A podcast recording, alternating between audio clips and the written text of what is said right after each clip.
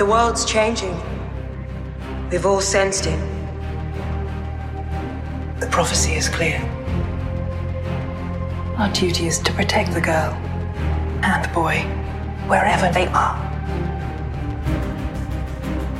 Something happened in this world. People are going to be looking for us. Dan, I'm looking for a girl named Lyra. Welcome to The Authority, Slate's His Dark Materials podcast. It's season two, episode one, the season premiere, The City of Magpies. We're Slate's resident scholars of experimental theology. I'm Dan Kois, I'm a writer at Slate, and my demon is a prairie vole named Gilda. I'm Laura Miller, and I'm a columnist at Slate, and my demon is a sea otter named Saki. Welcome back, Laura. Welcome back to you too, Dan. Thanks. So this season two premiere is the chance for the show to catch our attention again after a year away that honestly feels like it was more like a hundred years.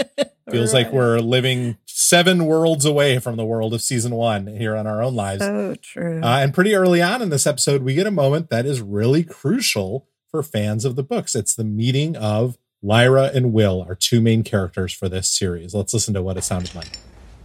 Lyra Silvertongue. Is this your house? No. I'm Will Parry.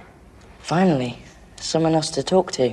So, this season premiere covers much of the first three chapters of The Subtle Knife, which is the second book in Philip Pullman's His Dark Materials trilogy, my favorite of them all. We see Lyra and Will learning more about Cittàgazze, the city of children in another world that they've both come to. And we get to see a council of witches and watch one witch, Ruta Skadi, wreak havoc on Mrs. Coulter and the Magisterium. So today, we're going to take a closer look at witches, who they are in the His Dark Materials universe, how they're portrayed in the series, why they all have such exciting names. On the authority, we're going to do our best to talk about the worlds of Philip Pullman's books without spoiling the story of the books. So we'll fill in the blanks for those of you who haven't read the books in a while or who haven't read them at all. And we'll discuss things like demons and witches and dust and panserbjørne in great detail, but we won't give away anything in the plot that's in store for Lyra or Asriel or anyone else. Nevertheless, some stuff we talk about might be considered spoiler adjacent by people with a serious allergy to knowing anything ahead of time. So proceed with caution. Listener beware. And we're here to answer your questions. If you've got a burning question about his dark materials, you're having trouble figuring out how to work your alethiometer, email us at asktheauthority at slate.com and we'll address it on a future show. So let's talk about this episode one. It the it begins with you know some side stories about witches and whatnot, but it really began for me with Lyra encountering Will in Cittàgazze, a city in this new world that she's come to after the events of last season's finale when she walked through the portal that Lord Asriel opened up. Uh, Cittàgazze looks like it's been recently abandoned for reasons that we don't know at first. And Laura, the design of the city is super striking. What does this city remind you of? Well, it's a Mediterranean style hill town, but it's built on this little peninsula out in, in the sea. So it's both like a port town and a hill town. Mm-hmm. And it's very much the kind of place that you would visit on a trip to Italy. I really love the production design on this, beginning with the weird stairway that cuts back and forth going up from the docks into the actual streets of the city, which is an echo of some stairs, some sort of M.C. Escher stairs that we see in the credit sequence. And it, just suggests a kind of mind bending quality. Cittàgazze is, is a is a is a strange place in in these narratives because it's like a meeting place where not too much of the actual big action of the story happens. But still, it's very crucial because things that happened in the past in Cittàgazze are driving everything that's happening in the story now. The name means City of the Magpies in Italian, and we will later learn how fitting that, that name is. But the main thing to know about it now is that it's been a city of merchants and scholars. It's sort of like in the embodiment of a Renaissance city. And we see a recurring decorative motif on the buildings, which are angels. And they're especially prominent on the tower at the center of the city, which is called the Torre degli Angeli, which is Italian for the Tower of the Angels. Cittàgazze is weirdly deserted except for these gangs of feral kids. And one of the kids explains to Lyra and Will that the city has suffered from a plague of specters, which are these invisible entities, or at least they're invisible to children, that only attack adults and just sort of suck their soul out of them, basically, and leave them like zombies. The one other thing I'd add about the city is that it's it is like a renaissance city in that it's a center of of merchants and commerce and innovation it seems like innovation you know of the kind of unique ways that innovation presents itself in the different worlds of these books but it's also it resembles closely a city of the present in our own world in that there are you know there are bottled sodas and there are ovens that work and cafes and produce. It seems like a town in italy like right around the time of call me by your name maybe like yeah. like a 1980s italian hill town. Yeah. um, and there are obvious sort of differences between our world and this one. The clothes seem a little bit more old-timey. The stoves might be wood fired but there's still electricity but it shares in its design a lot of qualities of the renaissance while still having some aspects of the modern day and it's also infested as we get told by this gang of children that lyra and will meet by these specters and we actually get a glimpse of one adult in the city in the course of this episode, an adult who clearly has been attacked by these specters and has had the life sucked out of him. And it's a very striking image. He's uh, pale and sort of dust covered, and and he's got this vacant stare, uh, and he truly looks as though everything that that is human about him has been sucked away, and he's now just a sort of shuffling shell moving through the city, almost a kind of ghost. Yeah. When Lyra meets Will early in this episode. She distrusts him early on, but Pan is the one who reaches out to Will and encourages Lyra to make a connection with him. He immediately sparks to Will. He talks to him, a thing that, you know, we we know from last season demons don't always do to other people. And it helps Lyra understand that Will is someone who she should team up with. It also serves as a helpful reminder to us of, of the ways that demons influence their humans. And in fact, this whole episode is filled with a ton of demon stuff. Don't think I didn't notice. Oh, hey, Gilda. Nice of you to pipe up. I liked all the attention on demons in this episode. We see the witches' demons talking to each other, and Lee Scoresby and Hester. It's still creepy to see people without demons, and there are a bunch in this episode, including the kids from Cittàgazze. I see what you mean, Saki, by now, however, Lyra has encountered a few people who either don't have demons or are able to separate from them at some distance, like the witches. So she doesn't react with the same instinctive revulsion that she might have earlier, and that we learn more from the books than from the series because the series just really has a burden to explain something that's very natural and so natural in Lyra's world that nobody ever really talks about it, but is completely different from our own. So we know that people without demons are are repellent and like like a mutilated person to people in Lyra's world. But she has a little bit more experience of this. Although when we first met her, she lived in a world where people always take the demon for granted. Um, with this first encounter with Will, the series has this handy way of rebooting the concept for audiences who are coming back after this seemingly really long break, even though it's only been a year, and reminding us of some of the basics, like people aren't supposed to touch each other's demons. And Lyra can actually articulate for Will what a demon is, which is it's a part of a person's self. It's not a pet. A pet, definitely not a pet. We complained about the show's underuse of demons all throughout season one. I mean, maybe complained about it ad nauseum, but this is a really nice shift, I thought, in this episode. It's almost like Jack Thorne was listening. Dan, get over yourself. okay, okay, okay. It's Kaley Cuoco for Priceline. Ready to go to your happy place for a happy price? Well, why didn't you say so? Just download the Priceline app right now and save up to 60% on hotels. So, whether it's Cousin Kevin's Kazoo concert in Kansas City, go Kevin, or Becky's Bachelorette Bash in Bermuda, you never have to miss a trip ever again. So, download the Priceline app today. Your savings are waiting. Go to your happy place for a happy price. Go to your happy price, Priceline. We also talked about how the humans and their demons were not touching as much as they do in the book. That sense of like physical connection was not as present in the series as it is in the books. And it seemed to me like there was a little bit more actual physical contact between Lyra and Pan, which is probably made easier by the fact that there's now only one demon instead of a demon for every single character.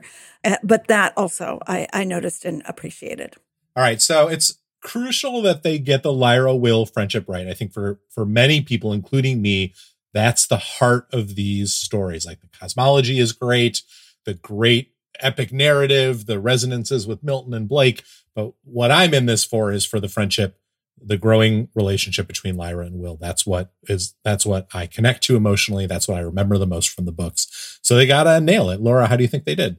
I think they did it pretty well. Lyra is very Lyra. She tests Will according to her sort of urchin code of, you know, like, can I push him around? Is he resourceful? You know, you know, what, what good is he basically?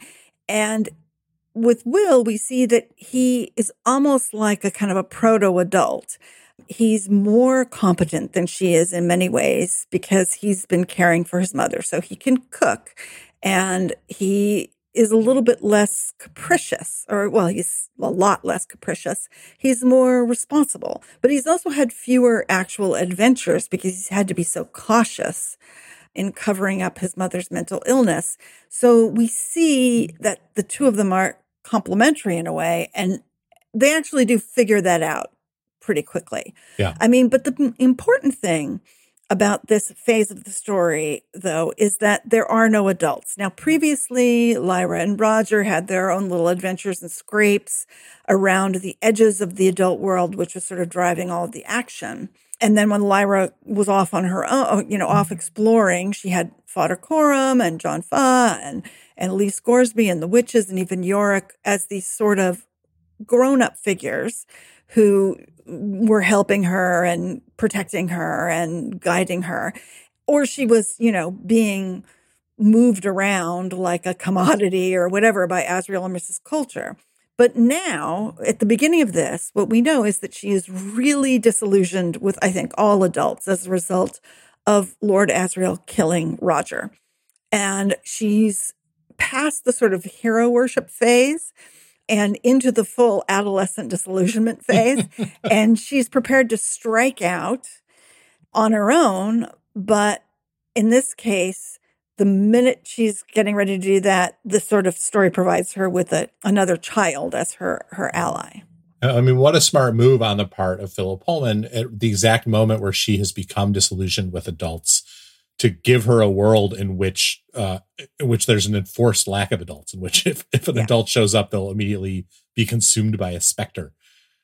Lyra gets uh, some real quirks in this episode, a, a, lot related to that sort of urchin code that you mentioned. And I really like that a lot. You know, I felt in season one that at times Lyra felt a little bit blank. She was always really super watchful and serious, but I didn't always get the sense of the big personality that I always think of Lyra having, the big personality that led me to name a kid after her, for God's sake. But, you know, in this episode, we have her like her inability to make an omelet, but her willingness to try, her total lack of interest in a shower, and her just like her basic smelliness, the way she takes over the house as soon as Will offers her a place and just claims her own room. Uh, I love those moments, and they're fun in ways that Lyra hasn't always had a chance to be fun uh, and that I thought was a real nice addition. Yeah. Will, by contrast, is, if anything, just has uh, an overdeveloped conscience. You know, unlike Lyra, who lies and steals and does all kinds of things without much of a, of a qualm. There, the scene where he wants to leave money, and I think that's I've always wondered what is the currency that he wants to leave, and would it be any use in Cittàgazze?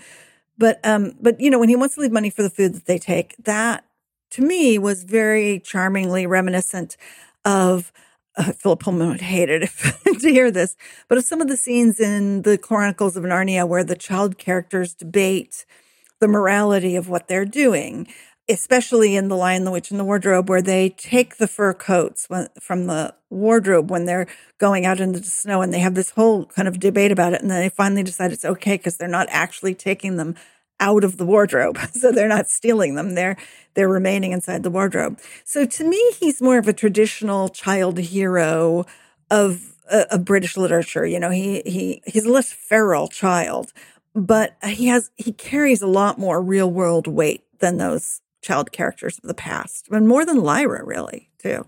Right. Uh, for Lyra, the adventures are, have been so otherworldly, and even her losses have been so otherworldly. Whereas his, at least to a reader or a viewer like us coming at it from our world, he seems those are weighty real world problems that give a kid a kind of gravity in a story like this, as opposed to the, you know, the the epic adventures that Lyra has had. Speaking of his, you know, this the the real the earthy nature of his yeah. of his character, we get this funny reminder as they approach the the Tower of Angels that one thing Will has that the Will of the book does not have is that he has an iPhone. He takes it out and takes a picture of the Tower of the Angels. And I like I wonder I'm so curious what role this will play in the story because in a way it's sort of it's almost his alethiometer, right? It's a, it's a truth telling device if you use it right and if you can ever get service. Um, and I'm curious whether they'll find a way to use that because that's a that's a fun parallel to play with. So let's um, do a deep dive on our subject today, which is which is which is which is. uh, so the uh, the the other story going on in this episode while Will and Lyra are getting acquainted Yeah. in Cittàgazze is uh is mostly happening aboard a magisterium submarine. The cardinal, the magisterium's cardinal, and Fra MacPhail are there, and they've taken a witch prisoner. She was captured during the hostilities that followed Lord Asriel's opening of the window. Mrs. Coulter convinces them to let her interrogate the witch and tortures her in this quite unique fashion by tweezing out twigs of cloud pine from under her skin. Um, witches have always seemed a little bit otherworldly, but it seems worth asking and explaining to our listeners like, what are witches? Are they human? Are they something more? What do we know about them? Well, the witches in His Dark Materials are more than human. They have these magical powers, and most of them of these powers come from a kind of connection to the natural world, which is really embodied in the cloud pine twigs. They can fly, they can control the weather to a certain degree, they are healers, and they have this interesting power of going unnoticed when they don't want to be noticed. They don't feel cold or heat as intensely as humans do. And they seem to be able to travel between worlds at times without suffering serious consequences. Another interesting thing about the witches is that they have no possessions. So while we never learn all that much about where they live, if they have houses or farms or, you know, if they're hunter gatherers, who knows? It is very exciting to actually see the meeting hall depicted. The meeting hall is where the different clans of the witches, which seem to be located in specific or tied to specific places like lakes or mountains, they they assemble to meet. Now, so so the, the different clans don't always agree, and sometimes they go to war with each other. Um, I'm personally would be very interested to know what sorts of disputes historically have led to the witches going to war against each other, since owning stuff, including land, is is just such a major uh, cause of human conflict. But we we still just don't know that much about them. You describe it as a meeting hall, and it's interesting. I look at it and I, I get the sense of it. I mean, they're so tied to the natural world that it seems like sort of a natural, like a, a sort of mountaintop outcropping on which they're surrounded by they're sort of in a in a gulch inside a natural amphitheater so it's sort of a mix of a, a meeting hall and sort of a big open air theater like a crater they're or something. in. Yeah, which makes sense Yeah, because yeah. they get everywhere by flying. So they're not going to want to stay in places that have roofs. Yeah, we don't know. Did they just find this place? Is it like some kind of caldera or something? Or um, did they make it? Like, we don't know what, you know, they do, you know, if they build anything at all. Um, at that meeting, Lee Scoresby is present. He's invited to join this meeting of all the different clans.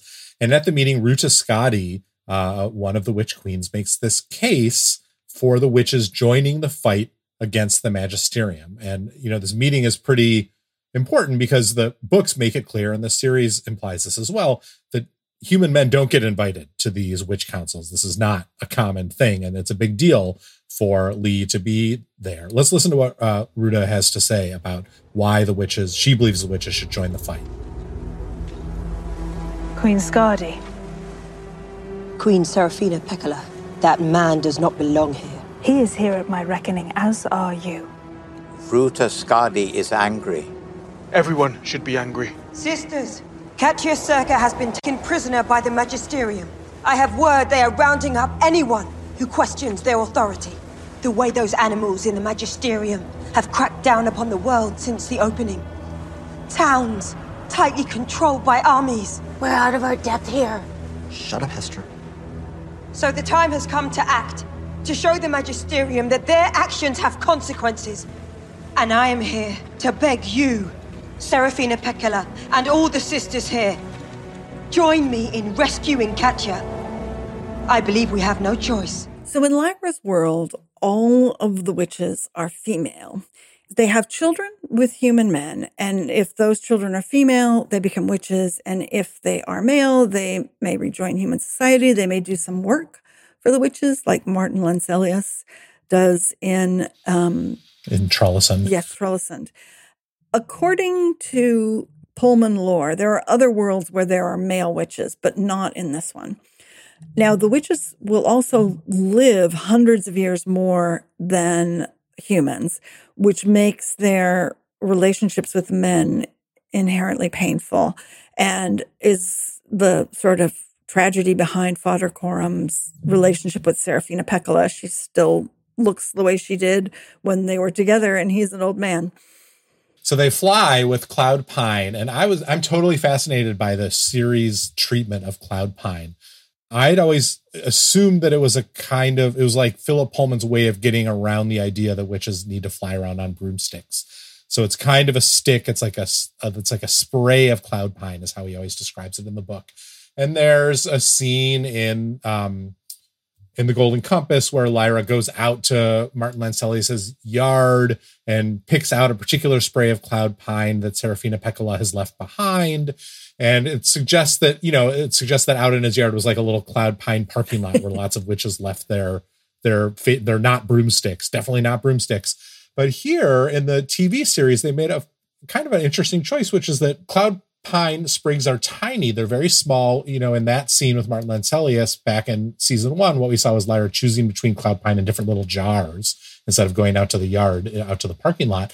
And we see in this episode that it's actually implanted in the witch's skin. It like lives inside them in some way and and aids them presumably in their power of flight. And so when Mrs. Coulter is torturing this witch that the magisterium has captured, she does it by pull, like agonizingly pulling this out of her. And I found that just like a, a, super fascinating idea. The idea that it requires not just holding on to this magical device, but becoming one with it so that it affects your system like Norplant, but for magic. Yeah, I gather that each witch has her own particular tree. And so we also yeah. see Serafina give Lee a sprig of cloud pine to call her with. And that is uh, presumably why Lanselius has all of those sprigs so that he can call right. different oh, witches. Oh, that makes sense. Yeah, yeah, yeah. So that because he's the consul, he just needs to be able to get a witch on the phone whenever. Yeah, it's yeah. like, you know, you can't communicate through it, but you can definitely like, you know, say, I need to talk to you by by using these things. It's a super witch Rolodex. Yeah. Uh, what is the deal with their names? They all seem like Finnish or Latvian. Yeah, they are actually uh, so you know derived from the Finnish, and there is this story going around, which I I can't say how truthful it is. It might be a joke that that Philip Pullman made that he got some of these names from just looking in a Finnish phone book. Um, they're great names. Serafina Pekkala is just an amazing name, and and and so is Ruta Skadi. But there's a kind of an interesting undercurrent to this because a fascination with Finnishness and the kind of way that it seems like the most sort of remote, unadulterated version of Nordicness is something that you see a lot in English fantasy fiction. Tolkien was obsessed with the Finnish language. He loved it and thought it was beautiful. And he based his invented Elvish languages in part on Finnish. It's associated in the minds of sort of English people who feel like they sort of have this, you know, there's sort of this weird mixture of different kinds of uh, races with wildness and cold, the cold, you know, Arctic paganism and this kind of noble savagery. You know, it's remote and it's and it's wild. You really see it in the elves, yeah, in Yeah. Tolkien. Like they're not only are they all tall and beautiful, they're all sort of like otherworldly in the way the witches are. Yeah. So, like some of the other cultural characterizations in his dark materials, this sort of thing can feel a little dated and reductive. You know, like Finns are all like this. Right. You know, it's like a stereotype of the Finnish, although it doesn't. I think the biggest stereotype of the Finnish is that they are all alcoholics and the witches don't seem to be big drinkers. But um, but at any rate, Finnish people, please don't sue. yeah. no, they're they're they would never do that. What I like that the series has done is it's cast um, people of color and sort of other non-Nordic types as the witches. So you get it's a little less of this sort of racial essentialism, which is sort of implied by all the the Finnish names. Like I'm sure there that Philip not want to believe that only Finnish or Nordic types could be witches in his imagined world, but I think that he he saw a great romance in the in the far north, and and that's reflected in hmm. the the Finnish names. Uh, so Mrs. Coulter is trying to find out more about this prophecy that the witches have about Lyra, the prophecy that we heard recited a little bit of in the very beginning of the very first episode of season one of this series. Um, she tortures this witch enough to hear that the that in the prophecy there the witches have another name for Lyra. But before she can hear more, before she can hear what that name is, the the imprisoned witch calls to Yambe-Akka, her god of death, and Ruta Skadi blows right into the sub and stabs her in slow motion you know, I've I think I talked last season about how much I enjoyed the way the witches fight in this series.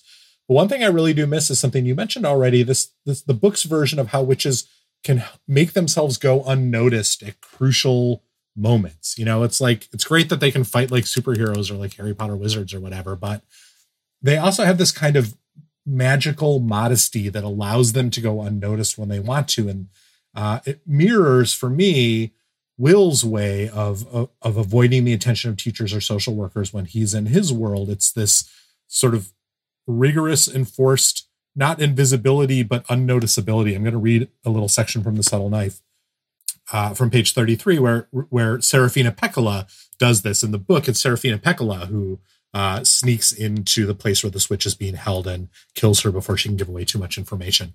But here's what the book says. There was one thing Serafina could do. She was reluctant because it was desperately risky, and it would leave her exhausted, but it seemed there was no choice. It was a kind of magic she could work to make herself unseen. True invisibility was impossible, of course. This was mental magic, a kind of fiercely held modesty that could make the spell worker not invisible, but simply unnoticed. Holding it with the right degree of intensity, she could pass through a crowded room or walk beside a solitary traveler without being seen. So now she composed her mind and brought all her concentration to bear on the matter of altering the way she held herself so as to deflect attention completely. It took some minutes before she was confident. She tested it by stepping out of her hiding place and into the path of a sailor coming along the deck with a bag of tools. He stepped aside to avoid her without looking at her once. I love that. I love that. I, I just love that. It's one of my favorite examples of the sort of sideways creativity of Philip Pullman to think of this way that witches become invisible as opposed to just like they snap their fingers and poof, they're gone, or like a fucking cloak. Yeah. It's a it's a it's a kind of magic worked on the minds of people who perceive them. And later I I believe that Will and a witch, I can't remember which one, discuss his ability, you know, his Yeah. sort of invisibility skills and agree the witch agrees that it's it's sort of a related thing, which makes me think that it might be something that Philip Pullman observed in children as a teacher, you know, that there were certain children that's who had an expertise at going unnoticed by As, adults. ne- as never having been one of those kids, always having been desperate to be noticed. I'm a real Lyra. Uh, I was. I'm, I'm not familiar with Yeah. that, with that. so one um one other thing about witches that's really important to know is that their demons, which are always birds, can travel far from them. And this is really unusual in Lyra's world. And in a recently published story set in Lyra's world called Serpentine, Pullman gets into a little bit more detail about how they acquire this ability. And it involves a particular ritual that requires them to go to a desolated area, I believe somewhere in Central Asia, and perform this ritual. And it's it's very it's very traumatic. I mean, Lyra finds out about it and she learns that it's an experience that completely transforms the person who has it. I know witches are supposed to be good, but their demons flying so far from them gives me the creeps. I don't even know that they're supposed to be good exactly. They're sort of beyond good and evil. They make their choices based on factors humans and demons can barely understand. I mean, that makes witches sort of tough sells as major characters in a TV series. And so, uh, you know, a lot of times the series leaves us with a lot of sort of majestic pronouncements from the witches and from their demons. Here's some that we get from Ruta and Serafina's demons as their humans are speaking to each other during the big council of witches. The prophecy was clear. We must find the child. The prophecy is not all there is. You risk too much. The Magisterium has thrived under your indifference. Ruta Skadi will show them we are indifferent no more, with or without your clan's help. The show really leans into those kinds of gnomic pronouncements when it's not leaning into just how totally hot all the witches are with their diaphanous robes and their tattoos, their sexy cloud pine tattoos. Uh, I hope that as time goes on, a little bit more of the spookiness of witches, and as you say, the politics of which is what it is that these different clans really are concerned with, comes through in this series as well, because I find that really fascinating about them. All right, let's talk our way through the rest of this episode. Near the end, we have our two parallel stories. Uh, in one, Mrs. Coulter, who, who had just finished telling the Cardinal and everyone on the submarine that she is done failing. Thank you very much. Absolutely, completely fails to get useful information out of the witch. Uh, but luckily, uh, in that attack, Skadi not only um, kills the witch who'd been captured, but also stabs the Cardinal. And then Mrs. Coulter makes a deal with Fra MacPhail to, shall we say, dispose of the Cardinal so that the magisterium can take full advantage of these new worlds, which have now opened up, presumably led by Fra MacPhail. Yeah, and it's worth pointing out here that one of the reasons why Mrs. Coulter wants to interrogate the witch herself is that she wants to learn what it is the witches know or believe about Lyra, but she does not want the magisterium to know that. She mm-hmm. wants to protect Lyra at the same time that she's trying to figure out how Lyra fits into the power struggles that are going on in her world. So um, it's not just that she wants to show what a boss she is by um, succeeding at, at something that everyone else fails at. She also wants to make sure that she can selectively pass on the information she gets from the witch so we, this is we see Mrs. Coulter um, in you know an, yet another smashing outfit as the Machiavellian master of this story. Uh, she she recognizes even before the cardinal gets stabbed that MacPhail is ambitious. He's a potential threat to her, and also that the cardinal is a weak leader. He is denying the reality that they're all forced to confront when Azrael blows open a hole between the worlds and he just he can't deal with the reality and he just he the framework of heresy and doctrine that the cardinal lives by just cannot encompass what's actually going on so this really makes him problematic as a leader so as soon as she finds out that the cardinal is stabbed and we have to remember this is as big a surprise to her as anyone else else. She just pivots and she positions herself as a MacPhail ally. Um, she flatters him. She knows that he's motivated by ambition and that he's less susceptible to her beauty than the, than the cardinal was. It's strongly suggested the cardinal is sort of hypnotized by her sort of seductive manner. And she instantly becomes this sort of counselor whispering in his ear and just telling him how great he is and how much she's going to help him. And it shows how expert she is at working within this patriarchal um, institution. The other thing is that's important in this story is the idea that she's going to allow the cardinal to die, but she is going to take on the sin for him. Yeah. And the idea of sin as something that functions almost like a, a commodity is a really interesting one that comes up much, much later on in the story. And so it's worth noticing there that they uh, they make a kind of trade. When her being responsible for the cardinal's death is a trade that she's making with MacPhail, which indicates that even though these people are all big power mongers, they still actually believe that sin is a real thing. Yeah, definitely.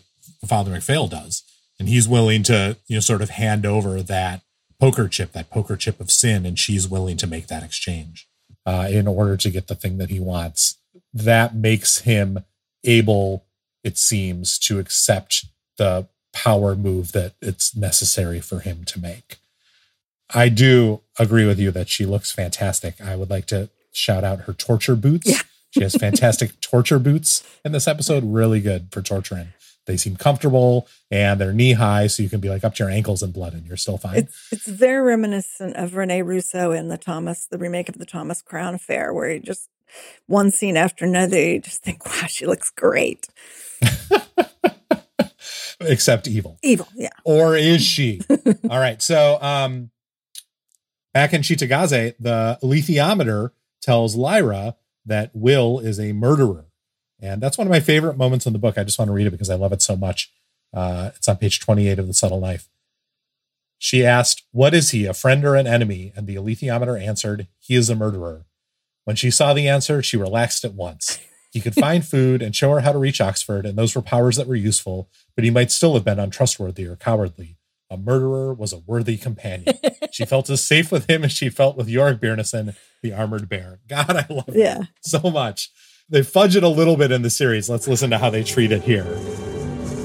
He's a murderer. The good kind. Just like Iorek.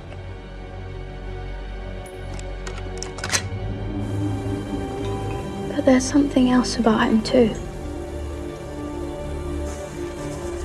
He's connected to this place. Something to do here. But I still love this determination from Lyra that, you know what? Once she knows he's a murderer, everything is cool. That is the kind of guy who she is willing to be associated Yeah. with. She knows she's very utilitarian. You know, he's it's going to be useful to have someone who has that particular skill. right. He's no armored bear, but at least she's Yeah. got something. Yeah.